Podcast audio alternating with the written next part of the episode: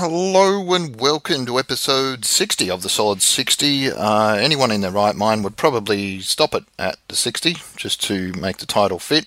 But no, of course, I meant to do this for 60 years, not 60 episodes. Uh, they're considering the paltry amount of downloads and feedback I'm getting so far.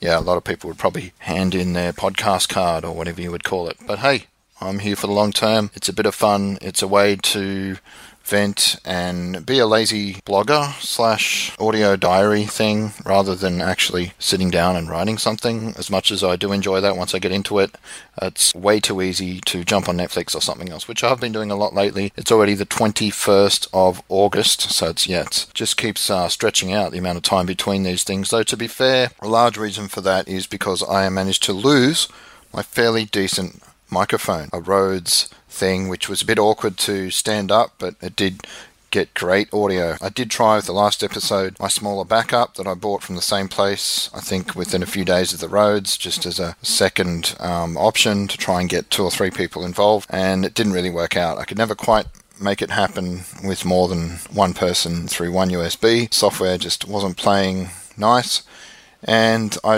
realised that the second mic was a piece of crap. I mean, so to a degree, you get what you pay for. I am looking at a Blue Yeti for a replacement because you do need that for more than one. At the moment, I'm wearing a, I guess, a gamer headpiece thing, and it looks like it's bumping along quite nicely with the uh, audio. So hopefully, this will be an easier way to do it by myself from now on, and the audio will do just nicely. Depending on how much money I've got left after I get my car serviced, I will be getting a Blue Yeti at some point. Peter Stein was talking about selling his. Sorry, I know it's Peter Steen, but it just sounds wrong.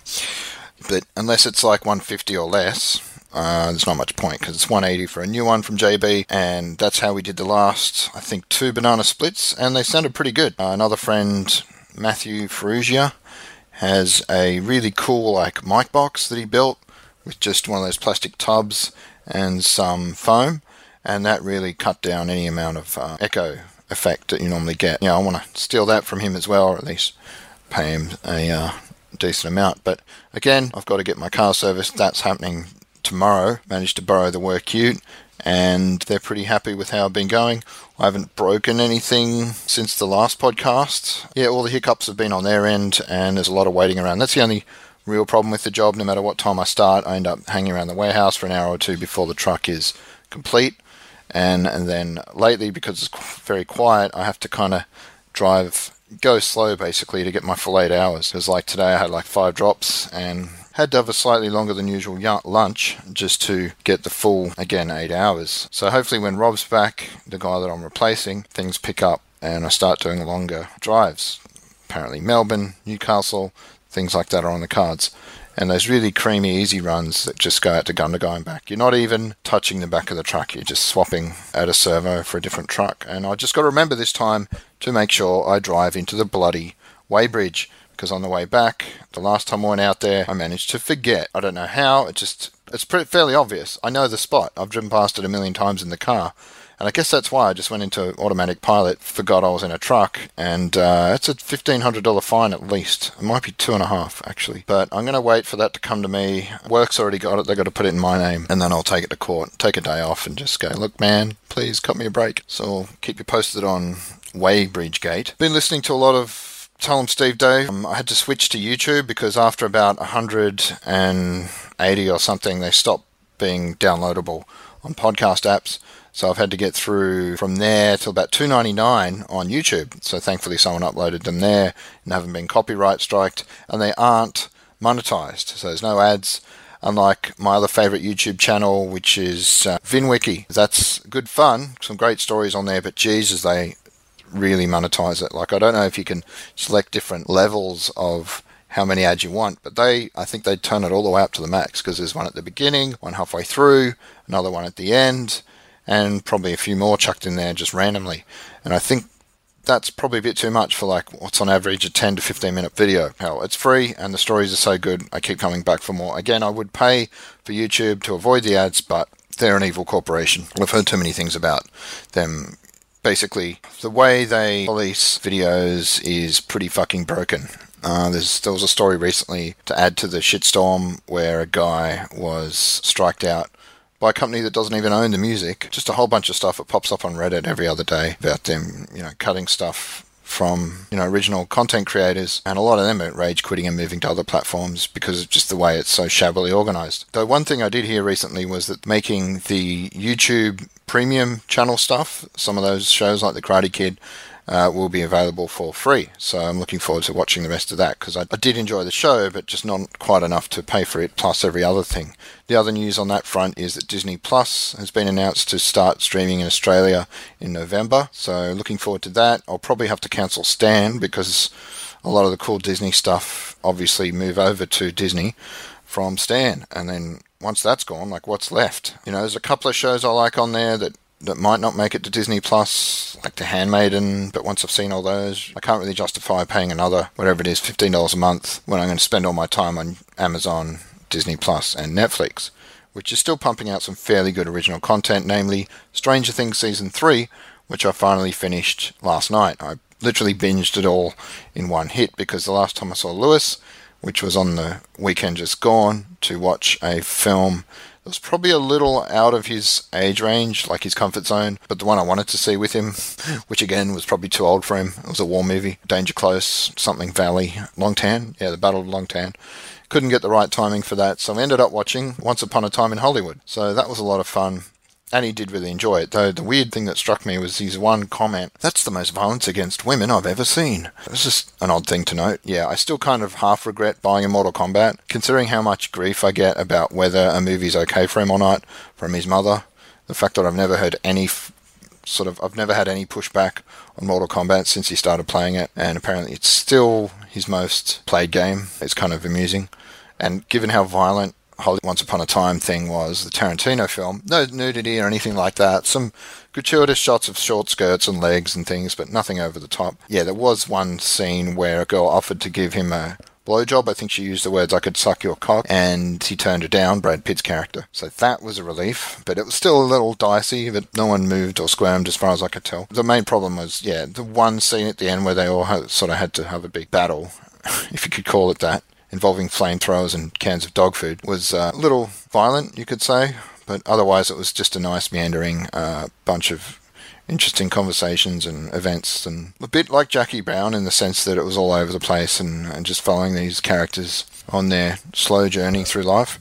But probably even less of a plot than ja- Jackie Brown because there was no real um, heist involved. It was just what are we going to do now that our career's waning in terms of the two main characters that were tied together the stuntman and Leonardo DiCaprio's machismo actor who was sort of on the way out before getting a much needed career boost a la Tarantino esque in that he's done that for so many people. None of the characters in this, also none of the actors in this, really needed that. I mean, they're all fairly successful in their own right, so it wasn't that return to form. And yeah, he has used Brad Pitt before. some reason, Lewis asked me if any of these guys had been in his movies before. I completely forgot Inglorious Basterds and said, no, this is the first one with Brad Pitt and Leonardo DiCaprio. Um, I know DiCaprio hasn't been in them, but Brad Pitt, I guess it was because it was such a different character to his one in Inglorious Basterds. It completely uh, dropped out of my mind. So that's what I've been doing. Uh, a bit on the skids with old battle axe, the, the X. Things are rough uh, than they've ever been, I think. And weirdly, nothing dramatic really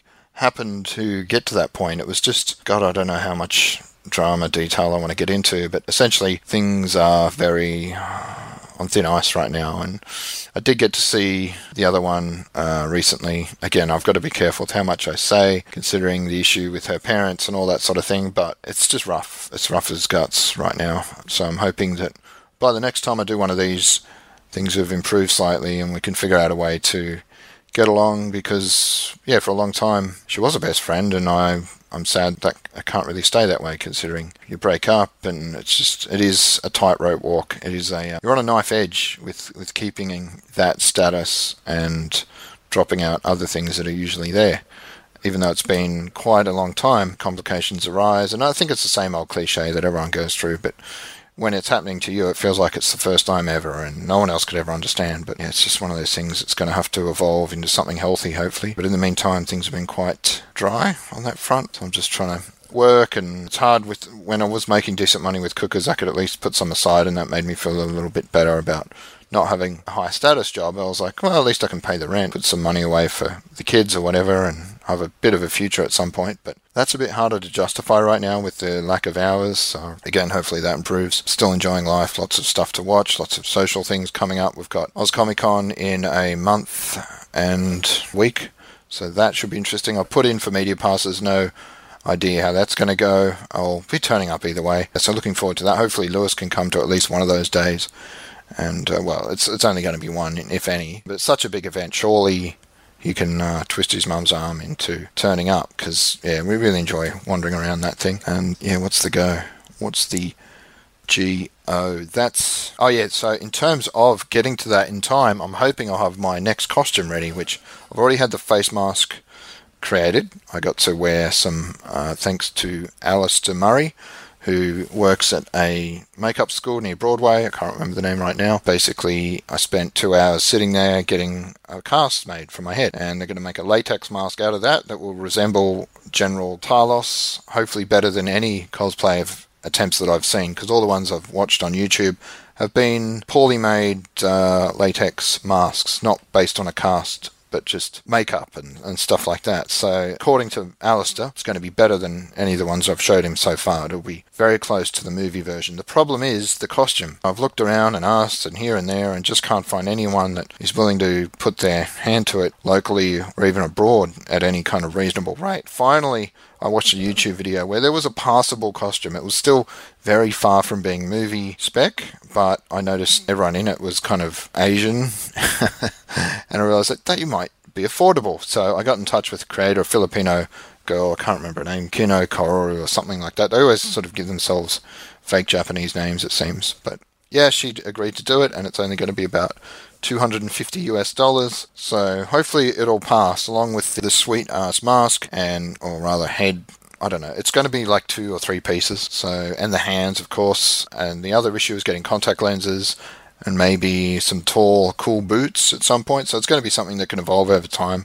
Eventually, get a really good costume made by someone a bit more professional. But um, hopefully, I can pull all that together by the end of September. If not, maybe I can get down to PAX in it. I have to look at a calendar. But basically, it's at some point in October. So it's not long after Oz Comic Con in Sydney. Uh, and again, I've put in for a media pass for that. I really can't see myself.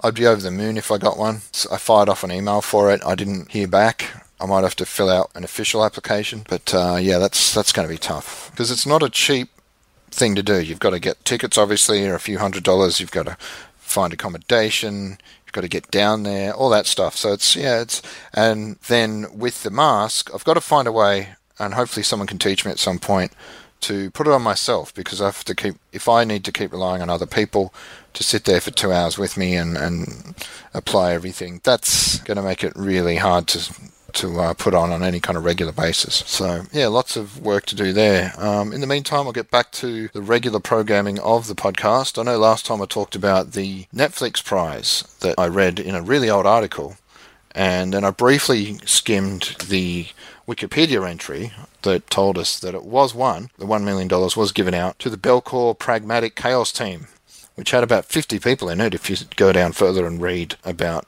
who made up the team. Apparently, it did just as well, or there was another team called the Ensemble that matched the result, but since they uh, submitted their results 20 minutes later, the other guys got the prize. So that and that was some Austrian researchers, Andreas Toscher and Michael Jahrer, originally Big Team Chaos. So I think some of them were mentioned in that article that I did read. Two researchers from AT&T Labs, Robert Bell and Chris Volinsky, Yehuda Koren from Yahoo, and two researchers from Pragmatic Theory. Um, so there's a bunch of guys, and they published a description of the algorithm, and that achieved, I think it was 10.09% of uh, accuracy in terms of figuring out what people want, which doesn't sound that great, but it was better than what they could do so far. I'm guessing they're still using a form of that algorithm now, and they were going to announce a second prize, or they did announce one, but then it got cancelled because they got sued in a class action lawsuit by Netflix users who didn't like that all their uh, user data was being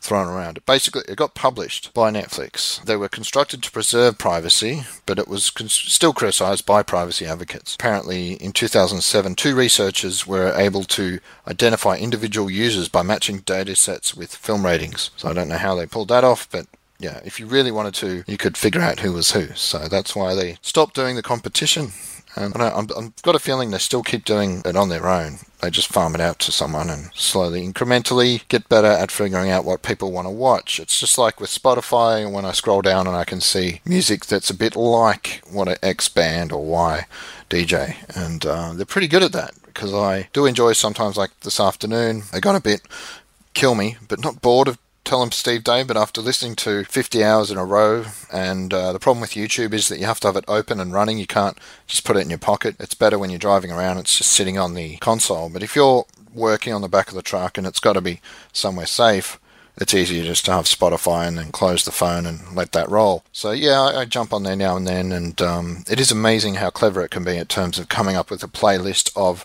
music that's of a certain genre or sounds like a certain artist. And uh, it reminds me of that film Her, where the main character, played by Joaquin Phoenix, just tells his AI friend to basically play a certain kind of music based on his emotions and feelings, and we're pretty much there by the look of it. Because I'm sure you could voice activate it, some kind of software, and, and do something similar. So more of a speculative fiction than science fiction. That movie, um, other than the fact that Scarlett Johansson ends up basically evolving to become her own sentient being, smarter than any human. So yeah, I can close that page now about I like I reckon there'd be a book in that if, if someone did all the research. I'm not going to go through every single reference, but yeah, there is a kernel of interesting psychology converging with maths there, which I'll never quite get my head around. It is sort of winking there in the distance as something that I wouldn't mind solving one day. if I've had enough time, but for now, I'm done with that.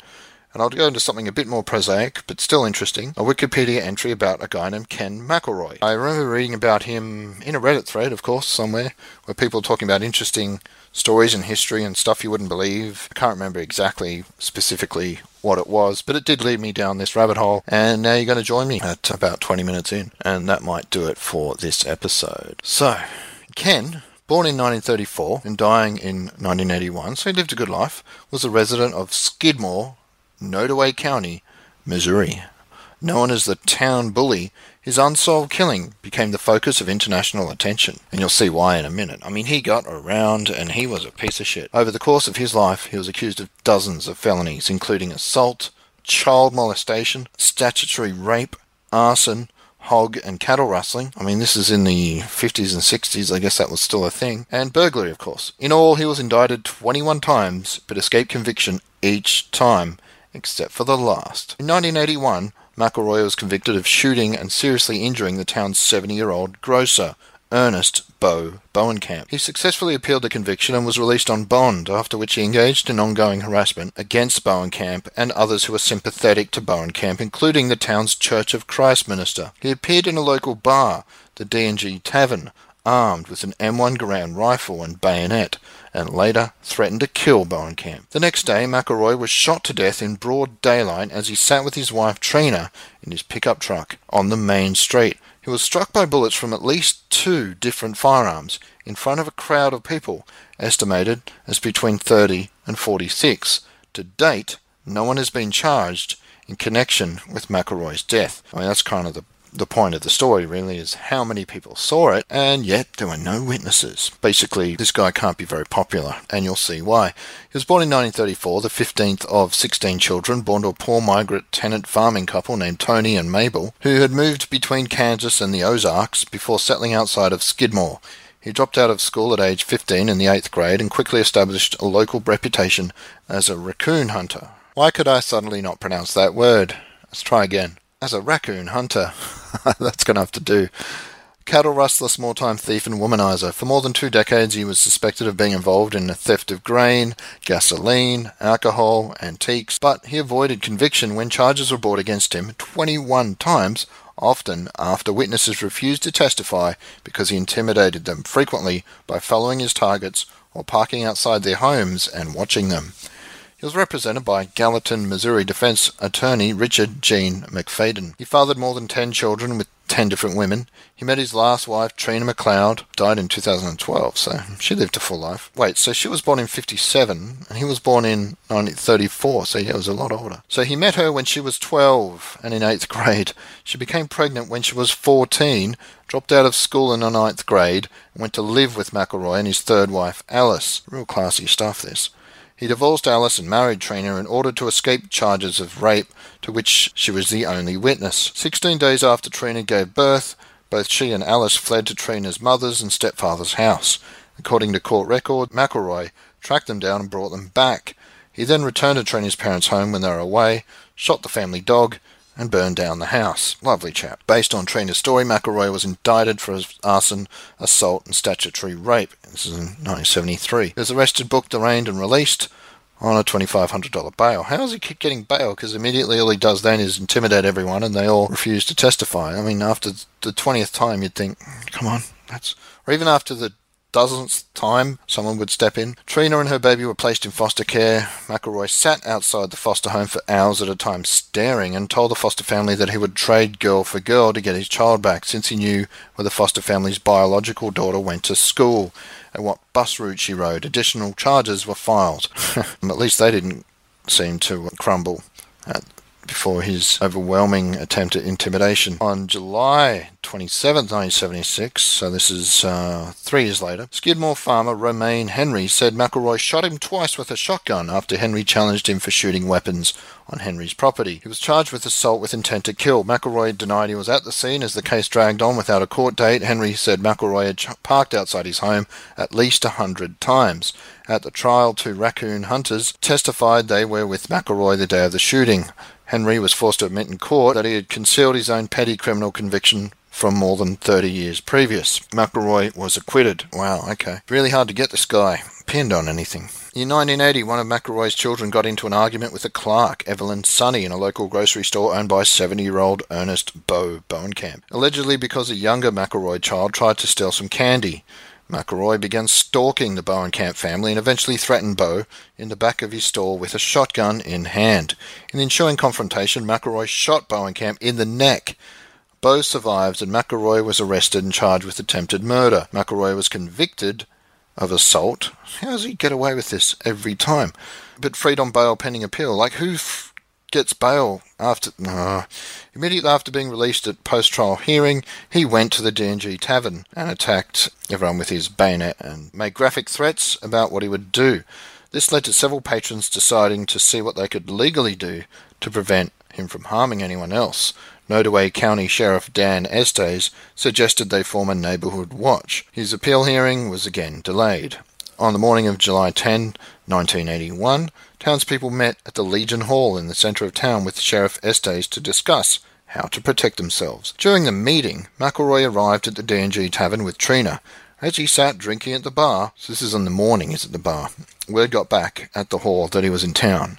Sheriff instructed the assembled group not to get into a direct confrontation, but instead seriously consider forming a neighborhood watch program. Estes then drove out of town in his police cruiser. I'm sure that was completely uncalculated. Like, I'm just gonna go over here, guys, don't mind me. The citizens then went to the tavern en masse. The bar soon filled completely. After McElroy finished his drinks, at least they let him do that, he purchased a six pack of beer, left the bar, and entered his pickup truck. Someone shot him while he was sitting in the truck. He was shot at several times and hit twice, once by a centerfire rifle and once by a 22. In all, there were 46 potential witnesses to the shooting, including Trena McElroy, who was in the truck with her husband when he was shot. No one called for an ambulance, only Trena claimed to identify a gunman.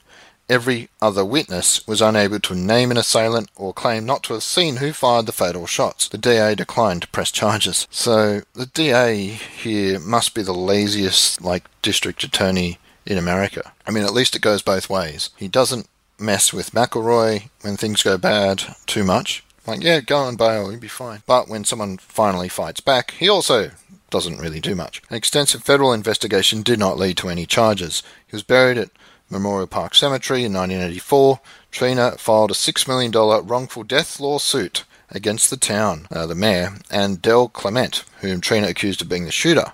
So there probably was him, but probably buy him a beer. I'm sure he got a lot of beer for free in the next couple of years. The case was later settled out of court for the sum of $17,000, with no one admitting guilt, the stated reason of avoiding costly legal fees. Trena remarried and moved to Lebanon, Missouri, where she died of cancer. So it sounds like things worked out for her, and she pretty much only sued for the money rather than being too distraught over good old McElroy. So yeah, that's the brief rundown on him. Um, it was covered in episode 53 of My Favourite Murder. If you want to hear the story told properly, maybe go listen to that.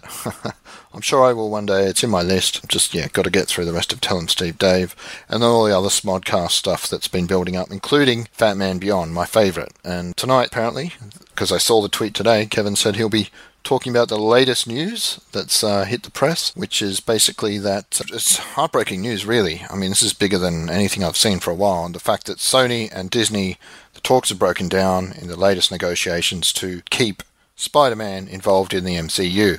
Sony has decided to halt any talk of that happening again until Disney agrees to pay, I think it's like 90% of the profits to go to Fox. Basically, Disney wants 50 50. You know, considering Fox has the rights to the character, sure, I can see why they want more of the money, but considering it's Kevin Feige and the Disney writing team and all their money that's made his film so great, at least the first two and all his involvement in the, the Avengers movies. I don't know, 50 50 sounds kind of fair. So everyone's fairly pissed off at Sony right now. Hopefully, they go back to the negotiating table at some point that's yeah, and I'll be talking about that on Sunday at the guys at Banana Split. But uh, yeah, that's pretty troubling news because Tom Holland really is the best Spider-Man so far, and it's it's been a great journey. And would hate to see it come to a abrupt end just because of basically greed and some backroom dealing that went south. So there we are, right over half an hour, and I'll, I think I'll, I'll call it